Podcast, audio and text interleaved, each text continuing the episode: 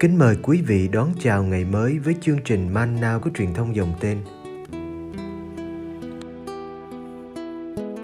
Chương trình hôm nay gồm có những mục sau. Trước hết là lời Chúa và suy niệm. Kế đến là hạnh các thánh. Bây giờ kính mời quý vị cùng theo dõi chương trình.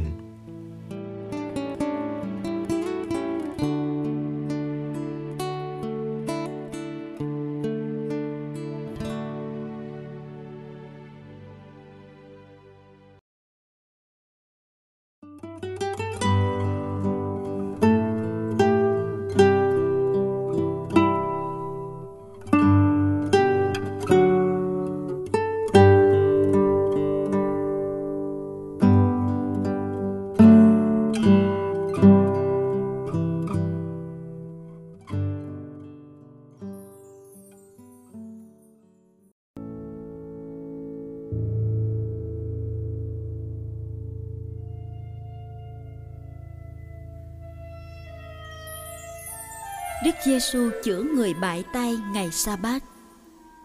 Luca chương 6 từ câu 6 đến câu 11. Một ngày sa bát khác, Đức Giêsu cũng vào hội đường và giảng dạy. Ở đó có một người bị khô bại tay phải.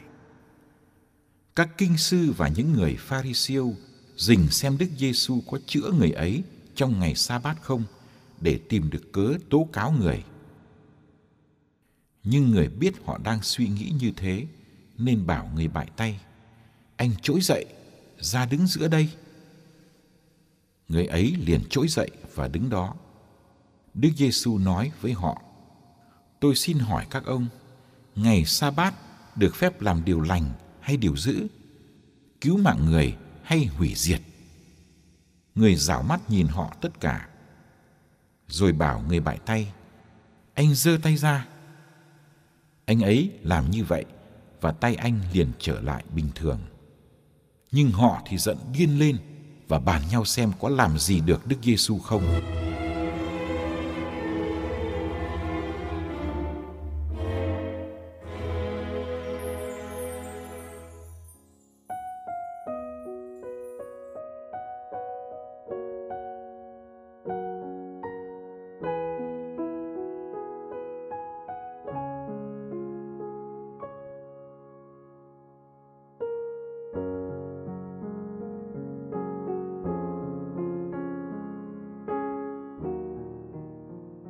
Không biết nhiều chi tiết về người đàn ông này.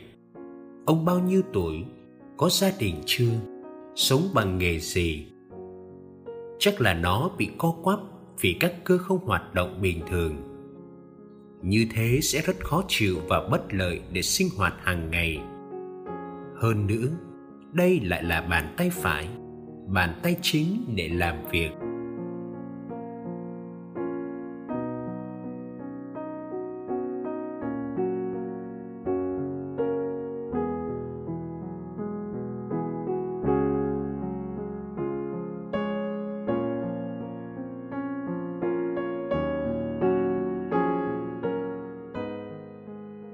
Người đàn ông có bàn tay thương tật đã đến hội đường vào ngày sa bát có vẻ ông chẳng mong gì, chẳng xin được đức giêsu chữa lành. Dù tiếng tăm của ngài lúc đó đã lan rộng nhiều nơi. Thật bất ngờ khi ngài bảo ông, hãy trỗi dậy và ra đứng giữa đây.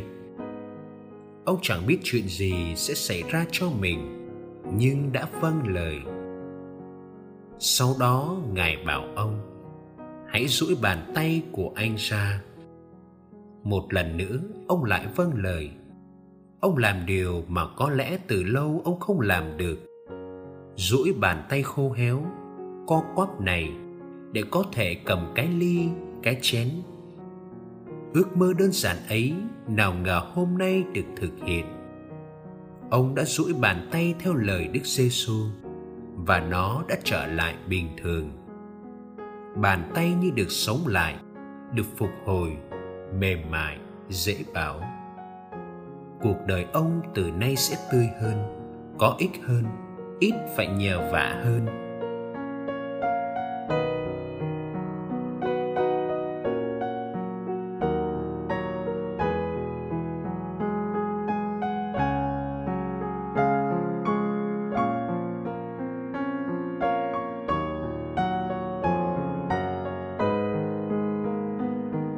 Đức Giêsu đã làm phép lạ này không phải vì được yêu cầu, nhưng như một câu trả lời cho các kinh sư và những người Pharisêu. Họ rình xem Ngài có chữa bệnh trong ngày sa bát không để tố cáo Ngài. Bởi lẽ theo họ, ngày sa bát chỉ được chữa những bệnh nguy tử. Đức giê xu đã vạch trần âm mưu này và công khai tỏ thái độ. Câu hỏi quen thuộc có được phép làm điều này vào ngày sa bát không? Được thay bằng câu hỏi mới, ngày sa bát được phép làm điều lành hay giữ? Cứu mạng sống hay hủy hoại mạng sống? Phép lạ sau đó của đức giê xu chính là câu trả lời, nhiều khi không làm một điều tốt, cũng bằng với việc làm một điều xấu. Không cứu một người vào giây phút ấy cũng bằng gián tiếp giết chết họ. Đức Giêsu đã không coi ngày sa bát như ngày chỉ biết ngồi khoanh tay. Dù sao Đức Giêsu đã không hề đụng đến ông có bàn tay bị tật. Ngài chữa cho ông ấy chỉ bằng một lời mà thôi.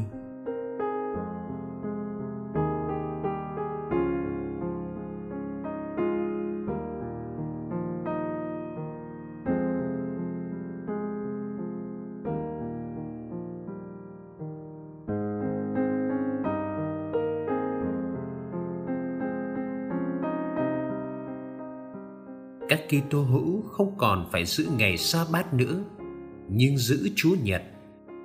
Đây là ngày để chúng ta làm điều tốt, để chăm lo cho sự sống. Chữa cho một bàn tay bị teo tóp được lành, việc này không nhỏ.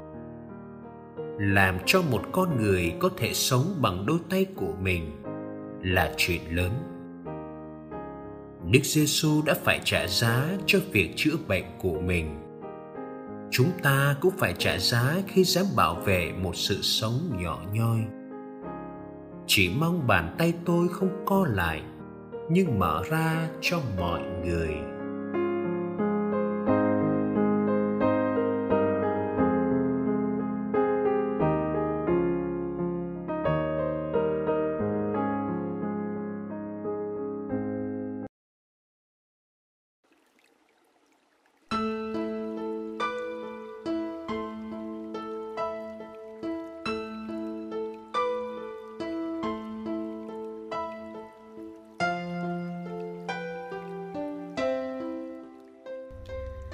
Lạy Chúa Giêsu. Ai trong chúng con cũng thích tự do, nhưng mặt khác, chúng con thấy mình dễ bị nô lệ, có nhiều xiềng xích do chính chúng con tạo ra.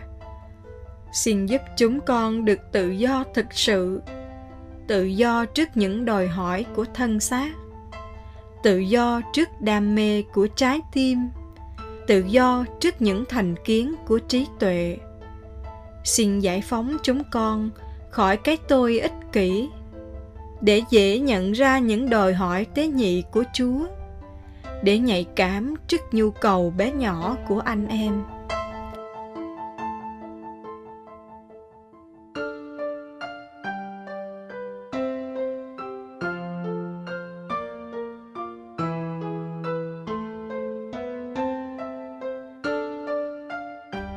Lạy Chúa Giêsu, xin cho chúng con được tự do như Chúa. Chúa tự do trước những ràng buộc hẹp hòi. Khi Chúa đồng bàn với người tội lỗi và chữa bệnh ngày sa bát. Chúa tự do trước những thế lực đang ngâm đe. Khi Chúa không ngần ngại nói sự thật. Chúa tự do trước khổ đau, nhục nhã và cái chết vì Chúa yêu mến Cha và nhân loại đến cùng. Xin cho chúng con đôi cánh của tình yêu hiến dân để chúng con được tự do bay cao.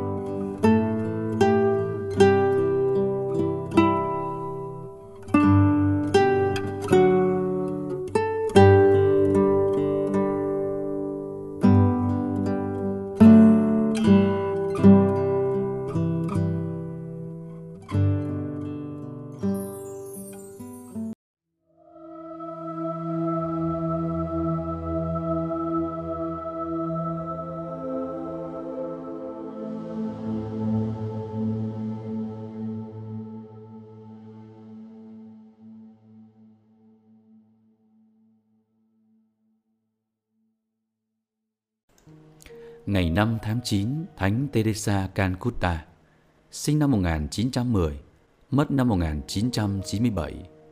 Agnes Gonza Bazahil, sau này là mẹ Teresa, sinh ngày 26 tháng 8 năm 1910 ở Skopje, Macedonia, theo huyết tộc Anania.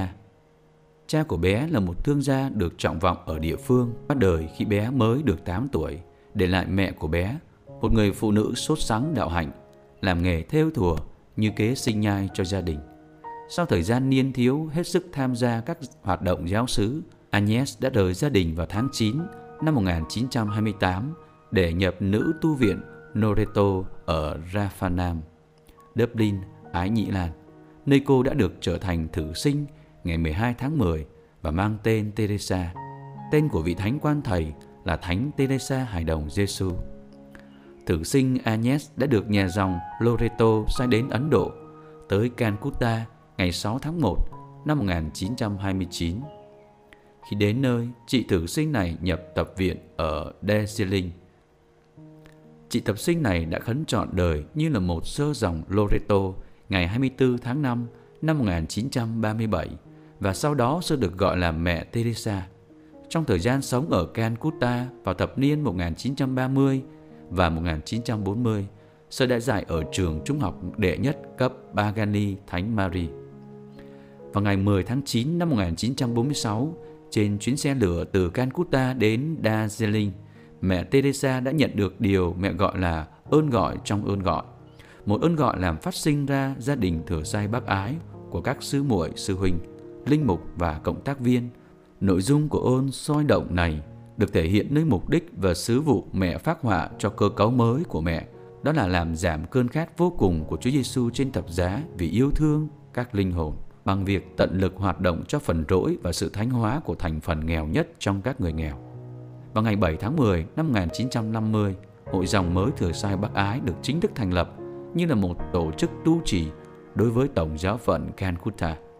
Suốt thập niên năm 1950 và 1960, mẹ Teresa đã phát triển công cuộc của Hội dòng Thừa Sai Bắc Ái cả ở Calcutta lẫn khắp Ấn Quốc. Ngày 1 tháng 2 năm 1965, Đức Giáo hoàng Phaolô thứ 6 đã ban sắc lệnh khen tặng cho hội dòng này bằng việc nâng hội dòng này lên cấp trực thuộc tòa thánh. Cơ sở đầu tiên được thành lập ngoài Ấn Độ ở Cocorote, Venezuela năm 1965. Hội dòng này lan tới Âu Châu và Phi Châu năm 1968. Từ hậu bán thập niên năm 1960 cho đến năm 1980, hội dòng thừa sai bác ái phát triển cả về địa dư khắp thế giới lẫn về nhân số phần tử. Mẹ Teresa đã thành lập những nhà ở Úc, Đại Lợi, ở Trung Đông và Bắc Mỹ Châu, cũng như mở nhà tập đầu tiên ở London ngoài Calcutta. Năm 1979, mẹ được giải thưởng Nobel Hòa Bình. Cũng trong năm nay, đã có tới 158 cơ sở của Hội dòng Thừa Sai Bắc Ái. Hội dòng Thừa Sai Bắc Ái lan tới các nước Cộng sản vào năm 1979 với một nhà ở Zagreb, Racha và vào năm 1980 một nhà ở Đông Bá Linh. Cứ thế tiếp tục phát triển suốt thập niên 1980 và 1900 với những nhà ở hầu như tất cả mọi quốc gia cộng sản, kể cả 15 cơ sở Liên Xô trước đây. Tuy nhiên cho dù đã nhiều lần cố gắng, mẹ Teresa cũng không thể thiết lập một cơ sở nào ở Trung Hoa. Mẹ Teresa đã nói trước Tổng hội đồng Liên Hiệp Quốc vào tháng 10 năm 1985, dịp kỷ niệm thành lập 40 năm của tổ chức này. Vào ngày áp lễ Giáng sinh cùng năm, mẹ đã mở món quà yêu thương ở nữ ước, nhà đầu tiên mẹ đã thiết lập cho các bệnh nhân bị chứng liệt kháng AIDS những năm sau đó các nhà khác theo nhau xuất hiện ở Hiệp Trung Quốc cũng như ở các nơi khác, đặc biệt dấn thân cho những ai mắc hội chứng liệt kháng này. Từ cuối thập niên năm 1980 tới hết thập niên năm 1900, mặc dù tăng phát vấn đề sức khỏe, mẹ Teresa cũng du hành khắp thế giới về vấn đề khấn hứa của các tập sinh, vấn đề mở các nhà mới, cũng như vấn đề phục vụ thành phần người nghèo khổ và gặp tai ương hoạn nạn. Những cộng đồng mới được thành lập ở Nam Phi Châu, ở Albania, Cuba và Iraq tàn khốc chiến tranh. Cho đến năm 1997, con số nữ tu lên đến gần 4.000 phần tử và được thiết lập ở hầu hết 600 cơ sở ở 123 quốc gia trên thế giới. Sau một mùa thu đi đến Roma, Nữ ước và Washington với tình trạng sức khỏe suy sụp, mẹ Teresa trở lại Calcutta vào tháng 7 năm 1997. Vào lúc 9 giờ 30 tối ngày 5 tháng 9, mẹ Teresa qua đời ở nhà mẹ của hội dòng. Thân thể của mẹ được chuyển đến nhà thờ Thánh Thomas gần nữ tu viện Loreto, nơi đầu tiên mẹ đã đến Ấn Độ gần 69 năm trước. Hàng trăm ngàn người thuộc tất cả mọi tầng lớp và mọi tôn giáo từ Ấn Độ cũng như ngoại quốc đã tỏ lòng ngưỡng mộ mẹ. Mẹ đã được quốc táng vào ngày thứ Bảy, ngày 13 tháng 9 năm 1997. Thi thể của mẹ đã được rước trên chiếc xe đã từng chở thi thể của Mahandas Gandhi và Jawaharlal Nehru qua các đường phố Calcutta. Các vị tổng thống, thủ tướng, nữ hoàng và các đặc sứ thay mặt quốc gia trên khắp thế giới đã hiện diện trong cuộc lễ an táng của mẹ. Không đầy hai năm sau ngày qua đời, do sự thánh thiện mà mọi người đã đồng thanh ca ngợi và những báo cáo về các ơn thiêng nhận được qua mẹ, nên Đức Thánh Cha Gioan Phaolô thứ hai đã cho phép tiến hành xem xét hồ sơ phong thánh cho mẹ ngày 20 tháng 12 năm 2002, ngày phê chuẩn sắc lệnh công nhận nhân đức anh hùng và các phép lạ của mẹ. Ngày 19 tháng 10 năm 2003, mẹ được nâng lên hàng chân phước. Mẹ là người được phong chân phước nhanh nhất trong lịch sử giáo hội từ trước đến nay, chỉ 6 năm sau ngày qua đời. Trước mẹ Thánh Gioan Bosco và Thánh Maximilian Kolbe được phong chân phước 30 năm sau ngày qua đời và là những người được phong chân phước nhanh nhất. Ngày 4 tháng 9 năm 2016, Đức Giáo hoàng Francisco đã chủ sự thánh lễ tuyên thánh cho mẹ.